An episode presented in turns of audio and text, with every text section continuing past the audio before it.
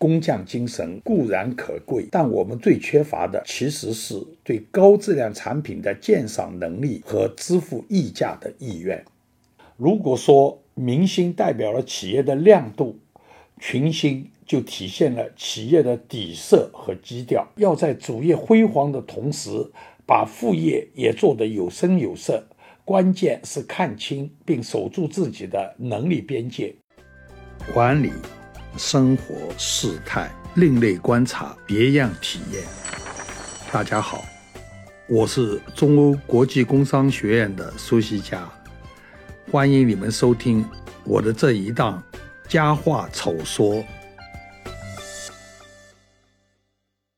第一则，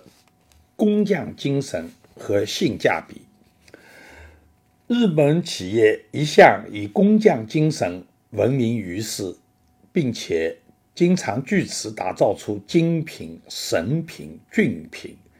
让世人钦佩。一些不起眼的小产品，比如指甲钳，国内好一点的在售商品，基本上都是从日本、韩国进口的。一些日本工厂几十年甚至上百年专注于生产某一产品，在一个细分领域独霸全球。于是有人感慨，这种工匠精神就是中国所缺乏的，也是最需要提倡和鼓励的。我以为工匠精神固然可贵，但我们最缺乏的其实是对高质量产品的鉴赏能力和支付溢价的意愿。你想一下，如果有足够多的人欣赏高质量产品，并且愿意为此支付远超一般廉价产品的价格，怎么会没有人孜孜以求的去努力生产出能力范围内最好的产品呢？产品质量的鉴别有难有易，早期的商品多数是农副业和手工业产品，质量可以直观地通过肉眼观察确定。进入工业品时代，质量就难以从外观上直接判断，这时候的产品质量具有体验性的特征，只有使用完才知道好不好。而到今天，越来越多的产品，即使消费者使用完毕，也未必能判断质量的好坏。典型的例子如有机食品和年份酒。缺乏判断能力，补救的办法只有两个：第一，相信品牌或者叫声誉；第二，专买最便宜的。前者的理由是，品牌商家一旦被爆出质量问题，声誉损失要远远超出那些无名商家，极端的甚至有可能将建立品牌常年所投入的巨大代价毁于一旦。自惜身价的品牌商不敢在质量方面偷工减料，因此也最怕被人冒牌。冒牌的结果就是品牌商替无良商家背黑锅。买最低价产品的心理是，已经是最便宜的了，再吃亏也吃亏不到哪里去。况且能买到最低价，多少也是洞察市场的能力体现，在朋友圈中或许也是可以炫耀的成绩。电商业态的出现，让询价比价成为举手之劳，对价格敏感的消费者可以足不出户，轻而易举地找到便宜货。夸张一点可以说，淘宝、拼多多一类的电商平台，把中国消费者的价格预期水平和消费品味大大拉低了一个档次。我的家人收到从淘宝购来的货物后，常常会发出感叹，卖的这么便宜，他们怎么能赚钱呢？恐怕只能是偷工减料了。以量博价，高质量是需要高投入来保证的。所谓的性价比，通常不过是降格以求的托词和安慰剂，重点在价而不是在质。在商业世界，便宜没好货是大概率事件，价廉物美的美一般不过是堪用而已，有多好是说不上的。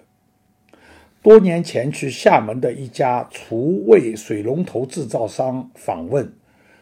他们为众多品牌商做加工制造，我注意到一些知名品牌的加工区与一般的委托加工有明显的区隔，一问才知道，知名品牌对水龙头内部的每一个细小的用件都有明确的指定供应商，容不得半点含糊。对一般消费者而言，这些细小零部件的选择对产品的使用不可能产生可以感觉出来的差别，但是正是这一类坚持保证了水质的稳定和长期使用的放心。指定品牌的细小零部件成本肯定成倍上升。公司陪同我们参观的主管斩钉截铁地说，价廉不可能物美。曾经有一位对中日两国消费者都有深入观察的朋友，用很形象的例子告诉我两个消费者的区别。同样是超市里的西红柿，规格颜色一致，外观漂亮，形态可爱的比一般的要贵出1倍甚至更多。中国消费者觉得买回家也是要切开来烧，不如买便宜一点的，而日本主妇就舍得买看上去就有吸引力的产品。买回家以后就会琢磨，西红柿的漂亮怎么才能在最终呈现上展现出来，久而久之就会形成精细化的产品习惯。所以要把产品做到极致，我以为首先要摒弃性价比的执念，要从大家都愿意找好东西买好东西入手，而不是一味的提倡工匠精神。对一般消费者来说，可支配的收入差不多是固定的，相应的我们就需要养成求质胜于求量的习惯，尽量少买一点，买好一点。当然，这对于我这种从小就节俭惯了，直白一点说就是比较抠门，对我们这样的人来说呢，要舍得买好东西几乎是不可能的，但不买劣质产品应该还是能做到的吧。当然，即使大家都愿意花大价钱买好东西，也不能保证好东西自然而然的就会被生产出来。半导体芯片就是一个很好的例子，敬业、专注、百折不挠，近于魔狂的信念、开放交流，对于持续改进的痴迷，甘于清苦生活，对工匠的尊崇和宽容，这一切都是工匠精神和极致产品得以产生的精神特质、人生态度和社会环境不可或缺。好产品的产生需要供需双方的契合，这是题外话。第二则，明星和群星。已故北大教授王尧先生曾经说过，北大的教授其实可以分成两类，北大靠他吃饭的和他靠北大吃饭的。照着他的思路来分析，前者就是明星，没有他们北大就会掉一个档次，后者个别而论并不耀眼，甚至不乏尸位素餐之辈混迹其中，但合在一起也还是一个星光熠熠的群体，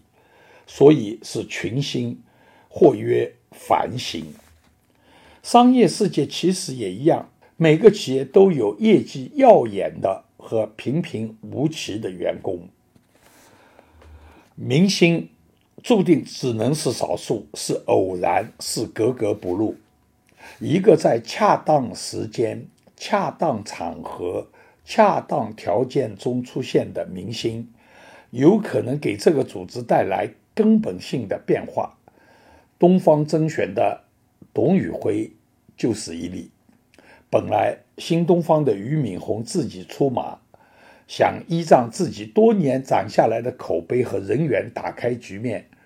谁知反响平平，业绩惨淡。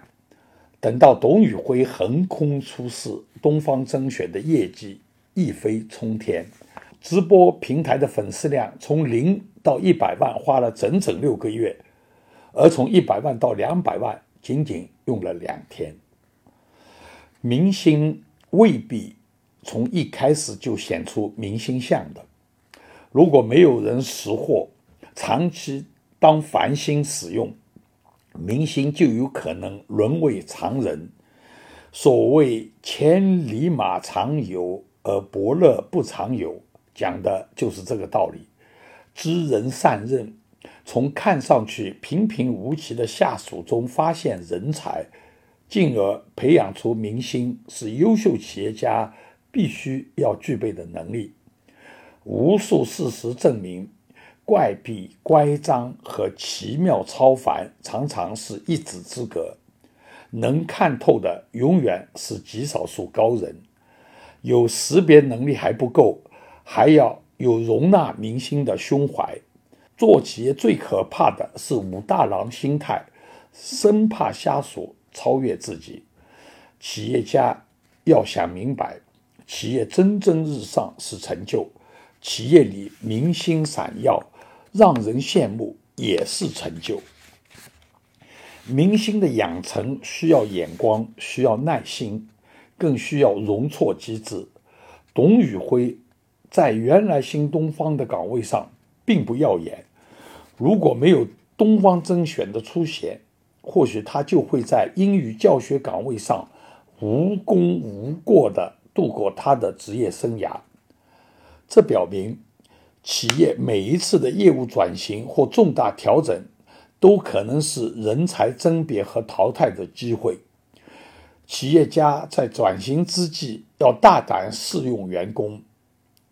要知道，明星是拼出来、胜出来，而不是养出来的。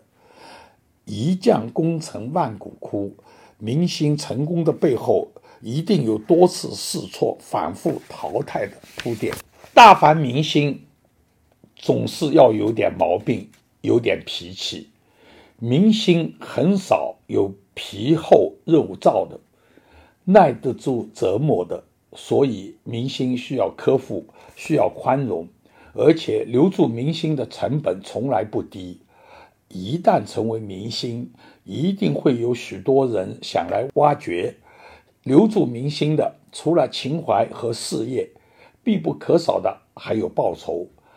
市场经济中，人才的价格一定程度上要通过薪酬待遇来体现。支付高额薪酬其实就是尊重市场的定价，无可厚非。然而企业中其他人未必会这样想，太大的薪酬差异一定会驱离一部分感到委屈的员工，这是启用明星不得不承受的代价。企业要善待明星，但成熟的企业绝对不能被明星绑架，明星必须受制度的制约，这个底线任何时候都不能动摇。制度建设的一个重要方面，就是要反复告诉员工，本公司的底线、红线、高压线是什么，对什么行为公司绝对零容忍，不能让任何人在底线面前心存侥幸。好的企业文化要让全体员工包括明星看清楚，并从心底里认同，是组织和平台成全明星，而不是反过来。一旦明星踩到企业制度的红线底线，做企业的不能退让，退让会导致制度溃败，文化受俗，最后礼崩乐坏，难以为继。遇到没有底线的明星，要有果断处置的勇气和承担损失的胆量，毕竟市区明星还可以再找，企业变质了，你就失去了根本。相对明星，群星永远是多数，不起眼的多数。企业稳定的前提是多数的稳定。如果说明星代表了企业的亮度，群星就体现了企业的底色和基调。亮度或明或暗，明暗交替无可奈何，底色和基调却不能轻易蜕变。色变则运意，也就是底色变了，你企业的命运就会发生改变。明星的出现多少有一点偶然，有一点运气的成分。可以说顶级的明星可遇不可求，所谓千军易得，一将难求。群星的形成却是自主选择的结果，既然是自主选择，就有一个择优汰劣的过程。群星团体的形成过程就是企业文化成熟的过程。吸引市场注意力要靠明星，让客户愿意跟着你，对你产生信心，却要靠群星的努力。2008年恒大在香港的上市计划因金融风暴的原因半途而废，公司顿时风雨飘摇。在这危机时刻，据说恒大近200人的中层以上管理人员没有一个动摇，没有一个在外面找工作。群星的坚守应该是恒大能熬过这一困难时期的重要因素。相反，2021年恒大遭遇债务危机，部分高管却抢先套利离场，随后的军心动摇和市场恐慌都是意料之中的事了。企业文化集中体现在什么样的人、什么样的行为会得到奖励或者惩罚，也就是企业提倡什么、反对什么。群星需要有明确的行为指引，要有纪律的约束和威慑，也需要适当的激励。企业对员工的惩罚手段相当有限，只要没犯法，最多只能开除了事。而激励不仅人心所向，而且名目繁多，幅度几无限制。所以薪酬激励是管理的显学，是企业的热门话题，也是几乎无解的难题。因为员工不仅要钱，还要公平，还要工作有意义，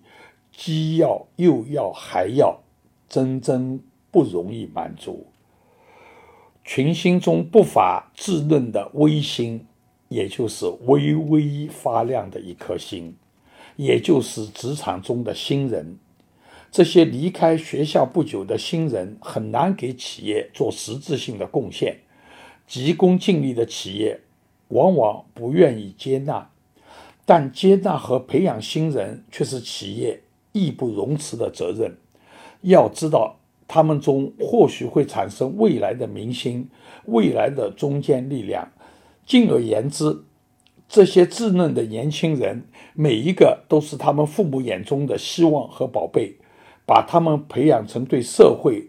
对国家有益的高尚的人群，其实正是企业重要的社会责任。我真心希望企业在招聘时能对从业经验的要求放得更宽一点，把更多的机会留给新人。第三者，主业和副业。国学大师庄太炎有一次被人问起他最擅长的究竟是经学还是史学时，给出了一个令人相当意外的回答，说都不是，是医学。据名中医陈存仁在他的回忆录《银元时代的生活史》中间说，庄太炎确实读了不少传统的医书，自己也不无自得地说会诊脉开方。他还应邀担任过几个中医协会的会长，虽说只是虚衔，也说明他的中医知识是得到相当认可的。当然，他开的药方由于过于古旧，没有人敢用。仅仅读了几本医书，就觉得自己可以行医，以今天的眼光来看，真是匪夷所思。但旧时读书人信奉的是不畏良相，便畏良医，求取功名不成，比较现实的退路，或者是悬壶济世，或者是为人师表。因此，即使无意行医，也熟读医书的，在读书人中间比比皆是。以我的揣度，庄太炎之所以这样回答，除了要给别人一个意外，更想显示自己在主业之外的博学广文。他在主业上的造诣尽人皆知，怎么说也不会让人感到惊奇，唯有另辟蹊径，出人意表。好做这类惊人之语的并不只是庄太炎，明朝的青藤老人徐文长以画画名闻世界，他自己却说自己是字第一，诗第二，画第三。电影明星赵丹演技出众，晚年却经常说自己是字第一，画第二，第三才是演电影。自夸旁记而轻贬自己的主业，看穿了未尝不是先抑后扬的俗招。文人的这一招做企业的似乎也很受用。格力的董小姐面对媒体和公众从来不提空调，说的都是汽车芯片。恒大的许老板喜欢炫耀的不是房地产楼盘，而是足球、冰泉、新能源汽车。万达的董事长一再提醒大家不要把万达当作地产公司看待，尽管除了万达广场，公司并没有多少能够让公众记住的产业。这样一种姿态在主业兴旺发达时，让说的人显得无所不能，靡靡天下，似乎在提醒别人顺带做的副业都可以做到如此风生水起，主业就更不用说了。可惜自夸副业的背后，常常是主业难以言说的隐忧和不济。有段时间，企业界对追逐第二曲线充满热情。第二曲线的本意是，当原先的第一主业出现增长瓶颈和拐点，生命周期趋向沉寂时，及时探索另一个尚处在上升时期的新产业的这种战略性选择。但很多中国企业简单的把第二曲线当成了主业之外的任意跳跃，当做了主业之外的随意跳跃。在明报化工主业上卓有所成的邓安集团，曾连续16年跻身中国民营企业500强。主业的成功让邓安信心爆棚，贸然跨进现代农业、新能源、新材料等副业，副业消耗了太多的资源，整个集团步履沉重，最后陷入了巨大的债务危机。主业之外不是不可以开辟新的副业，关键在于你要有超凡的学习能力和创造能力。日本的雅马哈就是这样一个让人啧啧称奇的典范。从维修乐器和医疗器械起家，然后开始制造乐器，生产的钢琴畅销全球，又生产电子钢琴、音响设备、摩托车、发动机、家具、半导体、电子产品等等。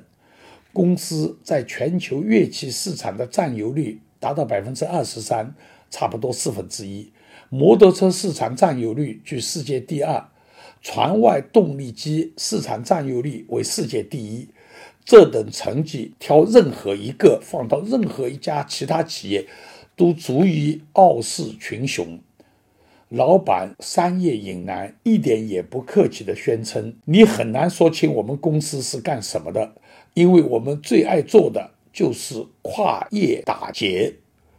这样的公司你能学得来吗？但类似的公司在日本却并不罕见。有没有坐稳做大副业的能力，有时甚至会决定公司的生死。进入数码相机时代，胶卷公司主业凋敝，柯达只能倒闭了事，而富士却能凭着在副业异军突起的能力，在生物医药、化妆品、医用器械、高性能材料和打印、复印等领域大放异彩，演了一出精彩的东山再起大戏。同样是背水一战的柯达，也在转型方面做了很多尝试，可惜行动迟缓，开拓副业的多元化能力不足，始终没能找到足以替代胶卷的新主业。回到国内，比亚迪起家的主业是电池，后来一脚踏进汽车行业，汽车由副业很快变成了主业。新冠疫情刚起时，比亚迪以跨界拓展副业的超强能力，硬生生地砸出了一个口罩生产的新产业。华为最早做的是电话程控交换机，后来让华为名震天下的却是手机和大型电信设备。雅戈尔在大家的印象中始终是一家服装企业，其实雅戈尔的销售收入中，服装的老大地位早已被房地产取代，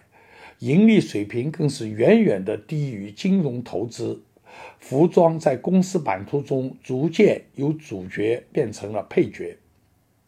一个可能的反面例子或许是苏宁了。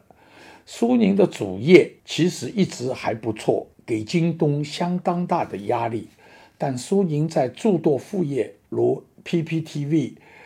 SN 电竞队、足球队等方面不加节制的投入，把公司拖进了现金流几近枯竭的困境。副业不仅没有锦上添花，还火上浇油了一把。可见，中国企业有能力兼顾主业和副业的并不少见，但栽在副业上的也屡见不鲜。我觉得要在主业辉煌的同时，把副业也做得有声有色，关键是看清并守住自己的能力边界。做企业在开拓副业上很难在一开始就看清什么是对自己企业最适合的，试错不可避免，适合做什么可以慢慢摸索，但是不做什么却从一开始就要想清楚。超过自己能力边界的产业，再有吸引力的也不能去做。写到这里不免有些心虚，我的主业是会计教学，现在却花不少时间写一些不咸不淡、不伦不类的小文章。